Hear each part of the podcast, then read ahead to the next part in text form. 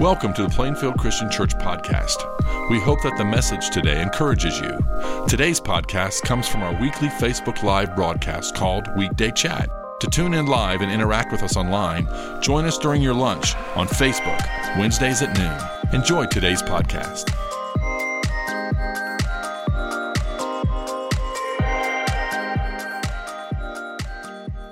Hello, welcome to Weekday Chat on this Wednesday, September 9th the year 2020 of craziness. Yeah. Uh, we are happy to be with you, but this is weekday chat where we just briefly look at where we were Sunday and or this past week and where we're headed this next coming week. My name's Kyle. It's good to be with you. Yeah, I'm Luke. I'm one of the ministers here at PCC as well. We enjoy uh, spending time with each other and diving into God's Word together, and we're certainly enjoying doing that with you all this month. We're in the story of Jonah this month, which is just one of those stories that we've all heard, you know, and grown up mm-hmm. with, and yet, man, when you really start to dig deep, this is this is rich.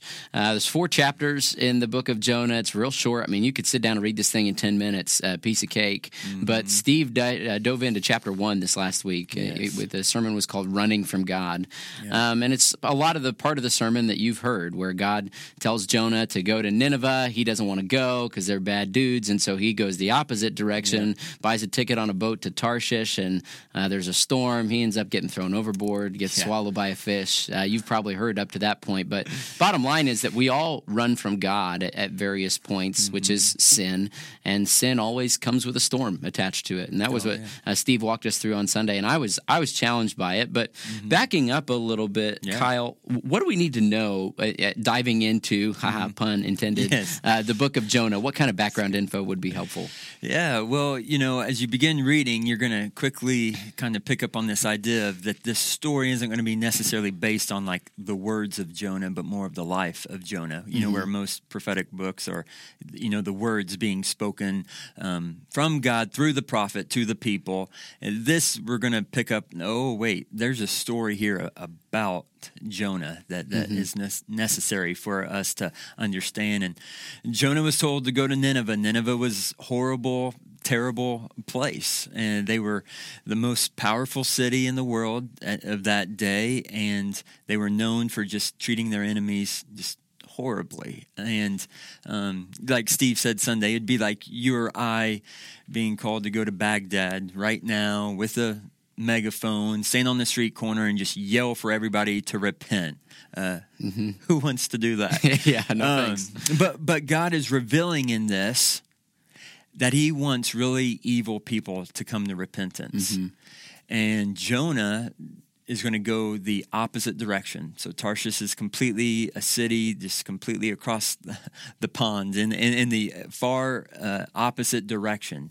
God gives a clear command and Jonah does completely the opposite, and that is setting up this narrative of Jonah. Yeah, absolutely. Uh, it's interesting in this book. If you're a literature nerd, or if you like to read, this is one of the most beautifully written books in mm. the Bible. There's so much parallelism and just beautiful, just literary structure to it.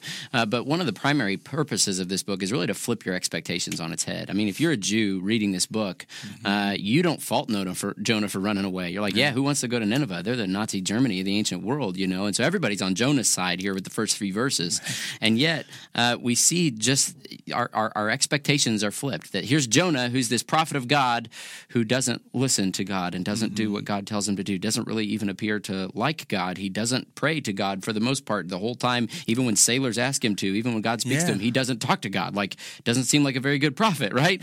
Um, and, and then we see these pagan sailors who, you know, the caricature of sailors who are these rough around the edges guys, and, and they don't believe in God, yeah. but then all of a sudden they're the ones praying to God and offering sacrifices. And we mm-hmm. see this fish of all things that listens to God and obeys God better than even Jonah yeah. does. And we see this evil king in this evil city. And uh, Jonah says, Hey, you're all going to perish. And we expect them to just do what they do to people and just crush them. But but they repent and they mm-hmm. turn to the Lord. And here it is, this prophet of God at the end of the book who seems like the only one who doesn't get it. In fact, at the mm-hmm. very end of the book, like even the cows in Nineveh are repenting. It says, like, you know, like like God is so great that he even cares about the animals in this city, the last word in the book of Jonah is the word cattle. Like it's just Yeah. it just totally flips our expectations on on on their head, which is all meant to lead you to this question that God is a God who's going to do things that push you, that are uncomfortable with you, that you don't expect. He has a kind of grace that is going to offend you.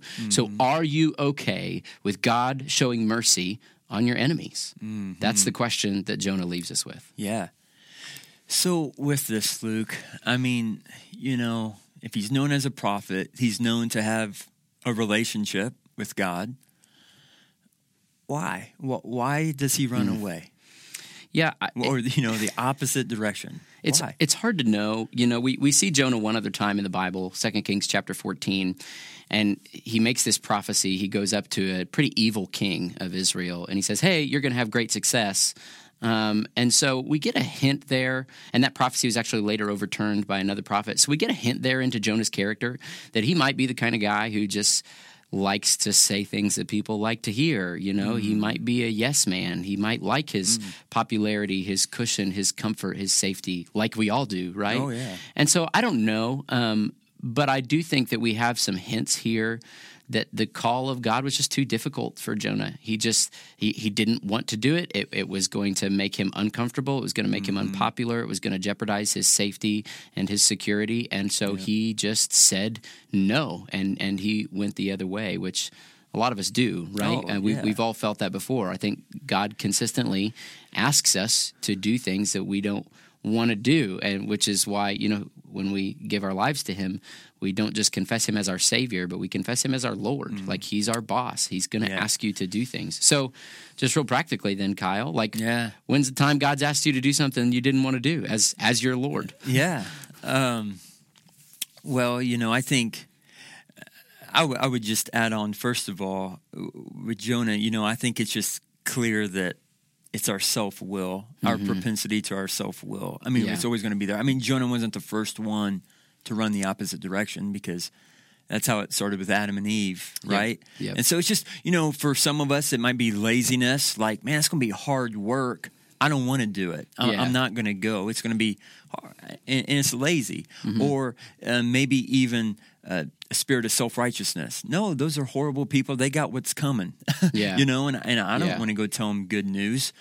No matter, but if you boil all that down, it's always going to come down to a self will. And whatever your emotion is, I bet it, it's going to boil down to us elevating our self will above the commandment of God. And it's going to look different, even in my life, different times throughout my spiritual journey. I'm going to have the temptation to just do something opposite. And so, to answer your question about is, has there been a time for me? I mean, um, yeah, yeah. There- there's been several.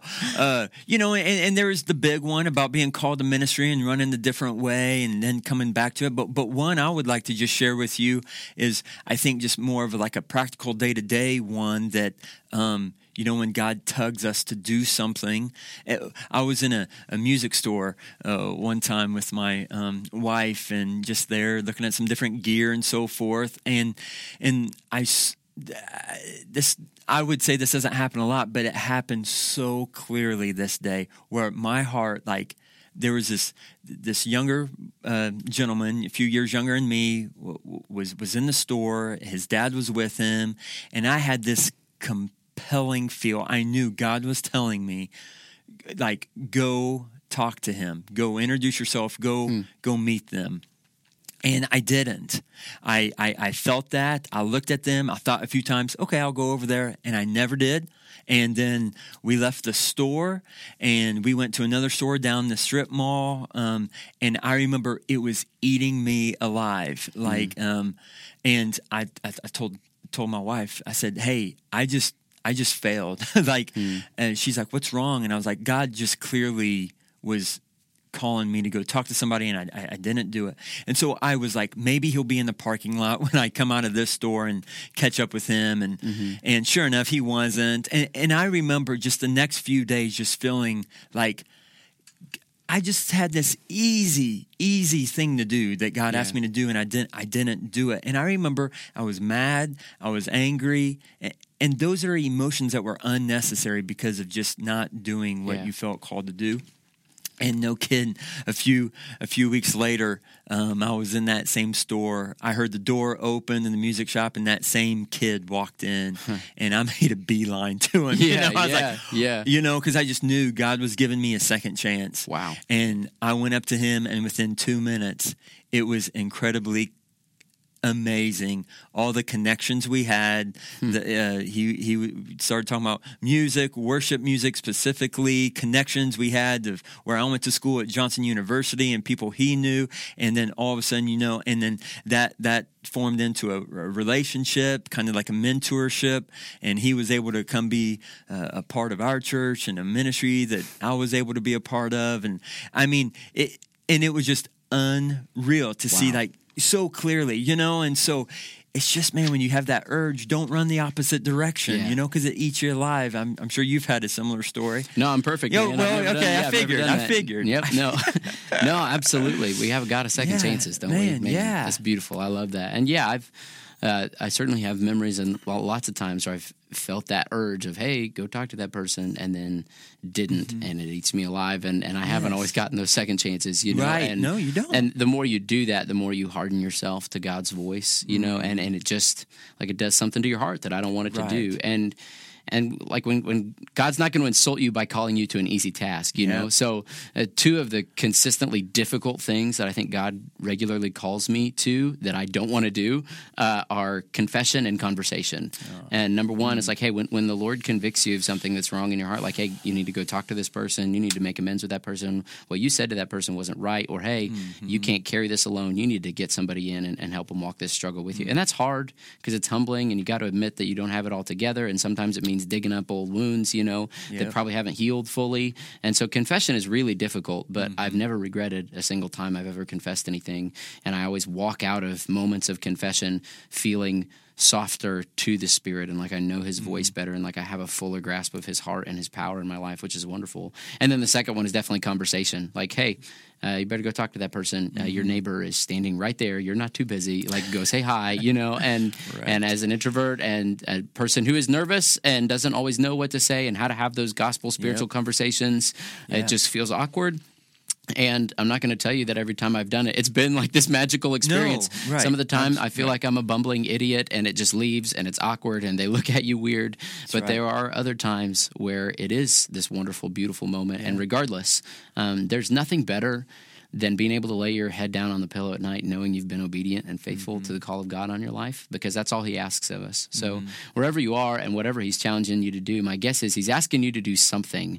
So don't pull a Jonah. Just just do it. And particularly, hey, we're having baptism Sunday at the end of this month and if you um, have not made that step, if you've not made that choice, don't pull a Jonah. Come talk to us if the Lord is nudging at your heart in any way. So, Absolutely, Amen. Yeah. Well, uh, we hope you've been encouraged. What, whatever the, the inkling is in your heart, whatever the pull is, just God, just know that God is wanting to intersect your life with someone else for a divine purpose. So don't don't say no to that. Don't don't walk away from that. Well, again, thanks for joining us. We uh, invite you to to join us this uh, weekend as we step into chapter two of Jonah. Thanks for hanging out with us. Thank you for listening to the podcast today. It's our desire for you to grow in your understanding of Christ's love as you partner with us in our mission to love all people to new life in Christ. If you have any questions about our church or would like to plan a visit with us, go to plainfieldchristian.com. If you would like to receive our podcast every week, we encourage you to subscribe to the Plainfield Christian Church podcast on whatever podcasting platform you prefer. Have a great week.